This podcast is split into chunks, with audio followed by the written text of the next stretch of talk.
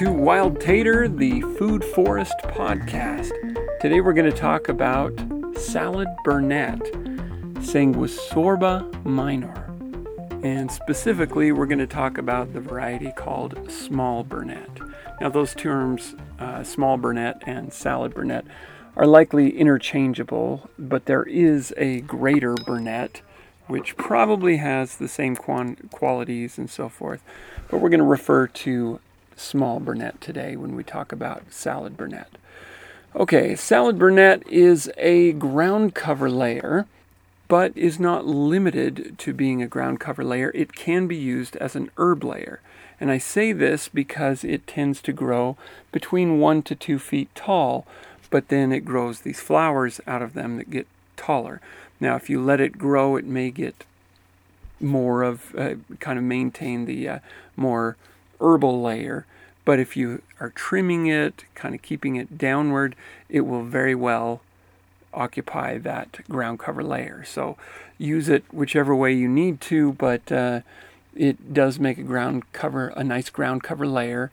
And particularly as we're, as we'll mention further in a bit, because of its preference in the type of terrain that it wants to be in, I think it could be a very valuable ground cover in many uh, food forests or areas where it is hard to get large trees and so forth to grow.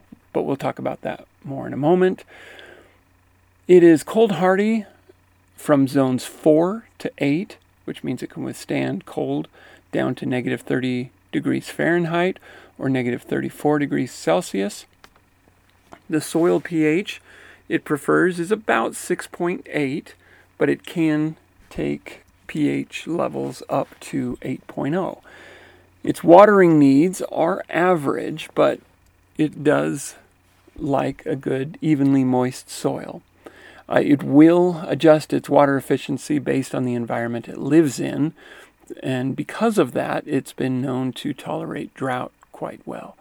Now, if you've been listening for a while and have heard many other uh, episodes of this show, you'll know that very likely it's, if you want it to have more of a, a lush, succulent kind of a flavor, a lighter, sweeter flavor, then more water will help with that. And if you want a stronger, more, uh, I, I guess, I don't want to say biting flavor because this won't have a biting flavor, but if you want a more potent flavor, you're likely to get that by allowing it to get more dry. Now, the uh, salad burnet blooms in late spring and it can be harvested at any time, but its best time for harvesting is just before it starts growing flowers. So, more or less in the mid to early spring is probably the best time to harvest it. When it first comes out, it'll be sweeter. It will be. Remember that anytime you're harvesting plants, almost always the thing that the plant is putting the most energy into at a given time is probably the thing that is at its harvestable state. So with something that you're not going to harvest the flowers, say lettuce, for example, um, you're wanting to harvest it while the leaves are the focus of the plant. Because once it gets out those leaves and then kind of sits there for a bit and it starts getting warm and it starts to bolt, what that means is, uh oh, time to focus on the seeds and time to focus on flowers and, and growing seeds. And so its focus will be on those flowers and seeds. And since the focus is no longer on the leaves, they tend to get a little more bitter, a little bit more maybe tannic, you know, depending on the kind of plant, a plant that we're talking about.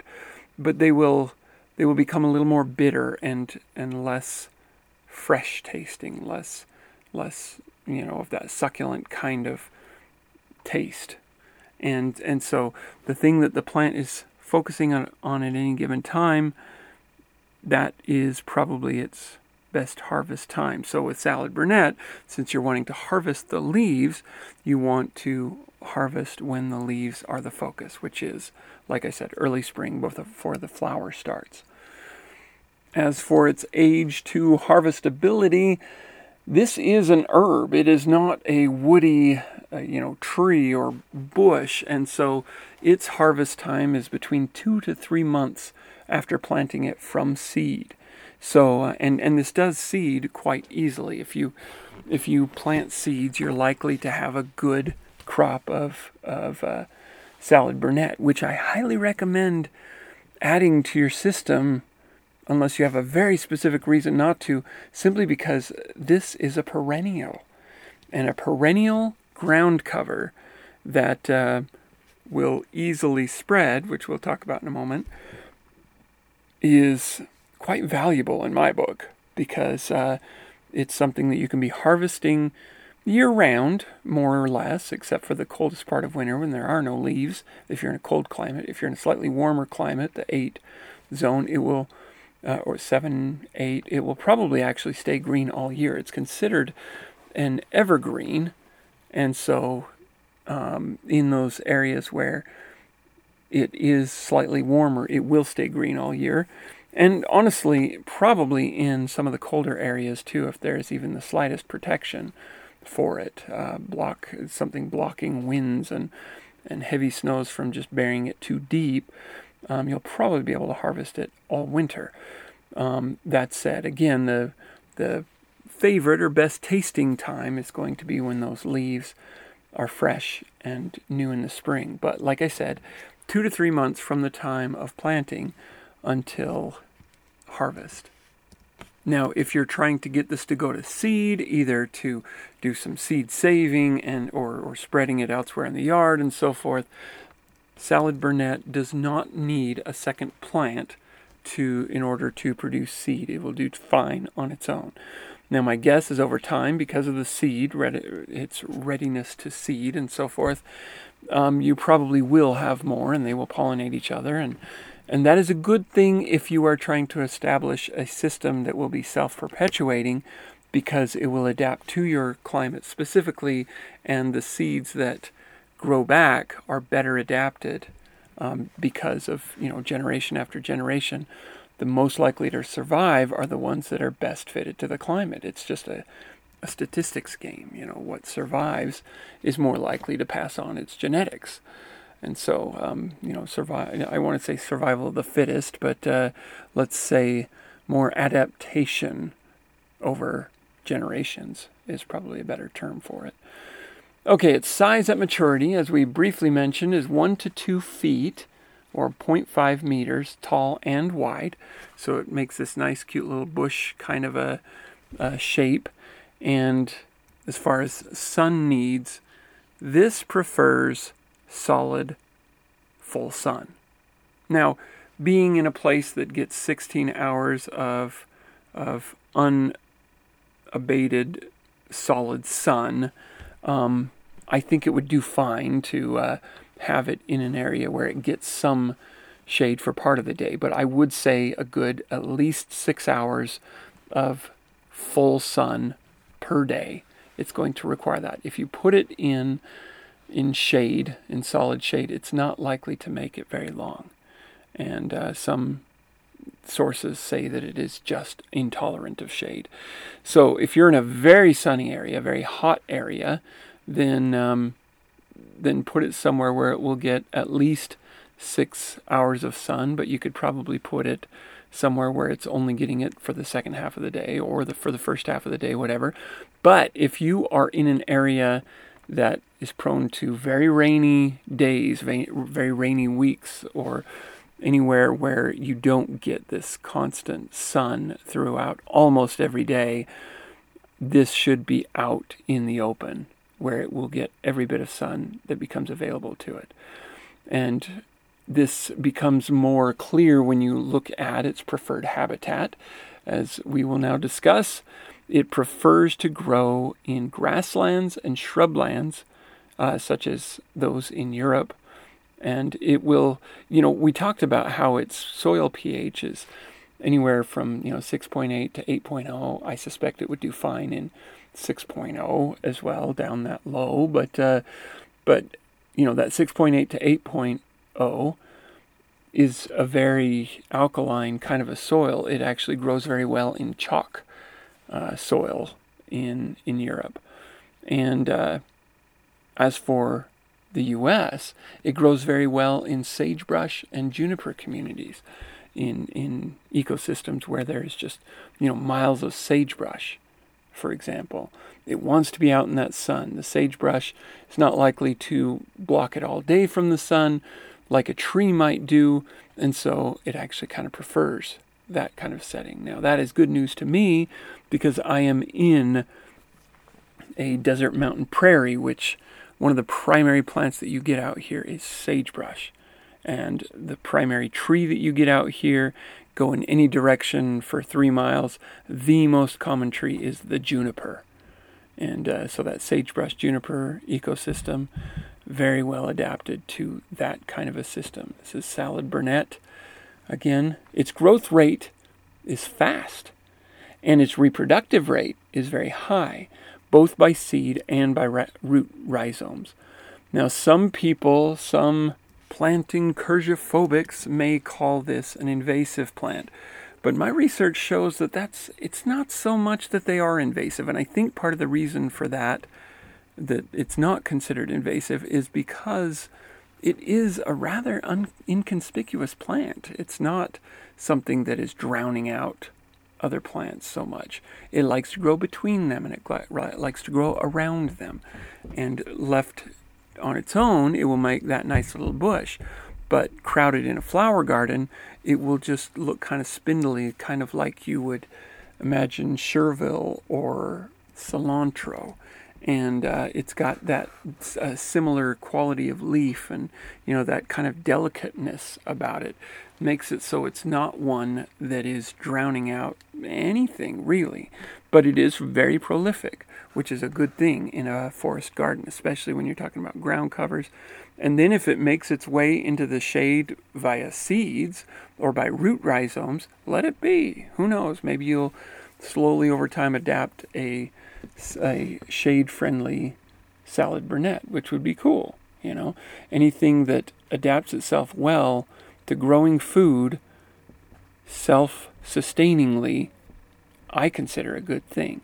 And then if you're worried about it getting to, you know, just having so much that you can't do anything with it, go ahead and trim it down, you know, like you would grass um, to a nice, cute level, and it will provide that ground cover um, for your ecosystem to protect the soil from drying out, to provide, you know, a, a slow release layer of mulch, as all plants do, and in that sense, it will. I won't say drown out because it won't. Uh, it's not likely to drown out much of anything. I, from what I can tell, but it is likely to provide an alternative for the ecosystem to weeds. So where it may put a weed, it may not actually put it there because there is a salad burnet there. The average lifespan of a salad burnet is anywhere from 7 to 20 years. That's likely to be determined um, by the conditions, how well it, it likes the area, how well it's able to spread, and so forth, which, you know, seven years is kind of a short time for a perennial, not a not a terribly short time, but it's pretty short. And so allowing it to spread some will be good because it, it makes it so that you don't run out of salad burnet. You don't lose your salad burnet. And the salad burnet is also in the Rosaceae family, which is kind of interesting because its flavor is more akin to what you might find in the carrot family. And it has a bit of a parsley like look, you know, parsley also being in the carrot family. Oh, and uh, before we get into the food aspects, I did want to mention that uh, it can tolerate maritime exposure. Those of you in those areas should know what that is relating to the ocean and being near the ocean. That may have something to do with the fact that it does tolerate very alkaline soils. Um, you know, there aren't as many of these salad type plants that do, especially perennial ones, that uh, tolerate this uh, this alkaline soil. So it can be quite the gift for those who uh, who are in those areas. Okay, let's talk about the food aspects of the uh, salad burnet. Everything I come across regarding the taste of salad burnet describes it as having a cucumber taste. Some of them say a sweet cucumber taste, some of them say a tart cucumber taste, but they all seem to agree that it's mild. Uh, cucumber tart flavor is is delicious, um, albeit mild, uh, as I said.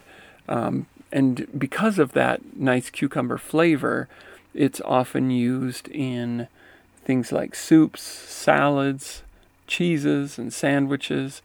Those, you know, delicate, cute little leaves that it has that are a little bit reminiscent of parsley also make it a nice garnish for drinks and entrees and other things like that. One note that I seem to come across a lot in research is that it is usually it, has the best taste if you have chilled it. So you keep it in the fridge for a little while. You know, keep it. Uh, it you know, it doesn't have to be frozen or anything, but uh, get it nice and cold, and it it just brings out that uh, nice sweet cucumber flavor, which is actually not surprising since it is an evergreen cold season uh, herb. Usually cooler season herbs uh, taste best in cooler seasons. So keep it in your fridge and or put it in the fridge before you eat it, and you'll you'll bring out that nice flavor.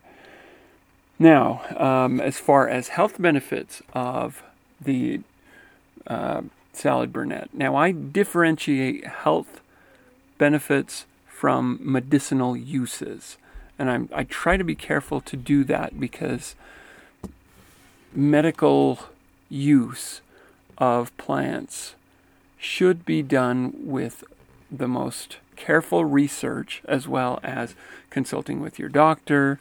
For example, let's say you have cancer and you're trying to eat more of a of particular plants in order to try to counteract the cancer or fight the cancer in some way.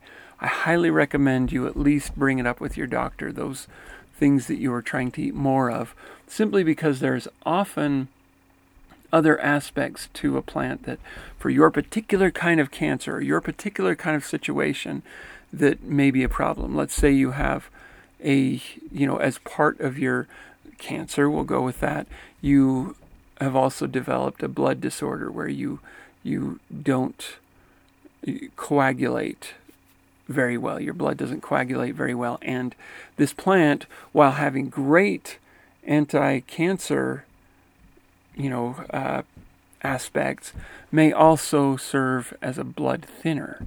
Which, if you're having trouble coagulating your blood, and you're also eating this plant in quantity in order to treat the cancer, and it is thinning your blood further, it can lead to serious problems. Uh, you know, and and anyway, the point is, if you're talking about medical use of a plant, I highly recommend talk to your doctor and also do much of your own research because I think you'll find if you go to your doctor and say, Am I okay eating salad burnet to treat this? A lot of your doctors are going to go, What's that? You know, so they may just not know, in which case you'll have to do your own research. Thoroughly research. When it is used medicinally, it is usually the root that is used. And um, while it does have a few, you know, medicinal uses, for staunching bleeding, um, as a diaphoretic, astringent, a styptic, and so forth. I don't know how the root is used for those purposes, and so um, I recommend that you do your own study on those. Again, consult your doctor. But again, separating the medical uses or medicinal uses from the health benefit uses we can say comfortably and confidently that salad burnet is a good source of vitamin C and uh, antioxidants, and it's said to have anti inflammatory properties. That is common among leafy greens. This is one that does it particularly well. And, you know, so if you've got inflammation of various sorts, just adding a little bit extra salad burnet may help with that again, if you're going to try to take it to the medicinal level and and try, you know, eating it in great quantity in order to treat the symptoms, I highly recommend doing more research first and talking to your doctor.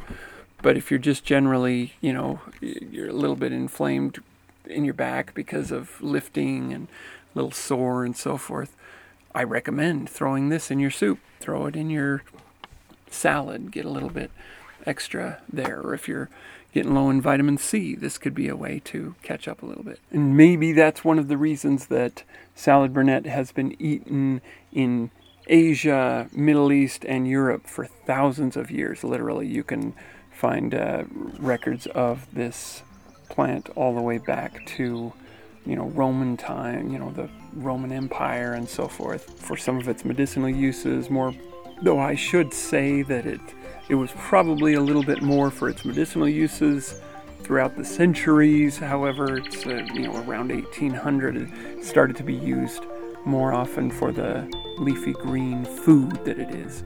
Anyway, I am babbling, but this is definitely a plant worth babbling about. Small burnet, salad burnet, Sanguisorba minor, and thank you guys again for listening.